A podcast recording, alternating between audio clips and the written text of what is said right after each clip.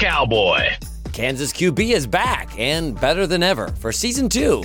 But before we start cranking out new podcast episodes, we need your help to make the season two premiere a success. That's right, Wednesday, January 25th, tomorrow, we will be live on our Facebook page bringing you the podcast in video format. Obviously, doing a video podcast requires some extra effort, and that's why we want to make sure you are available to enjoy the results with us.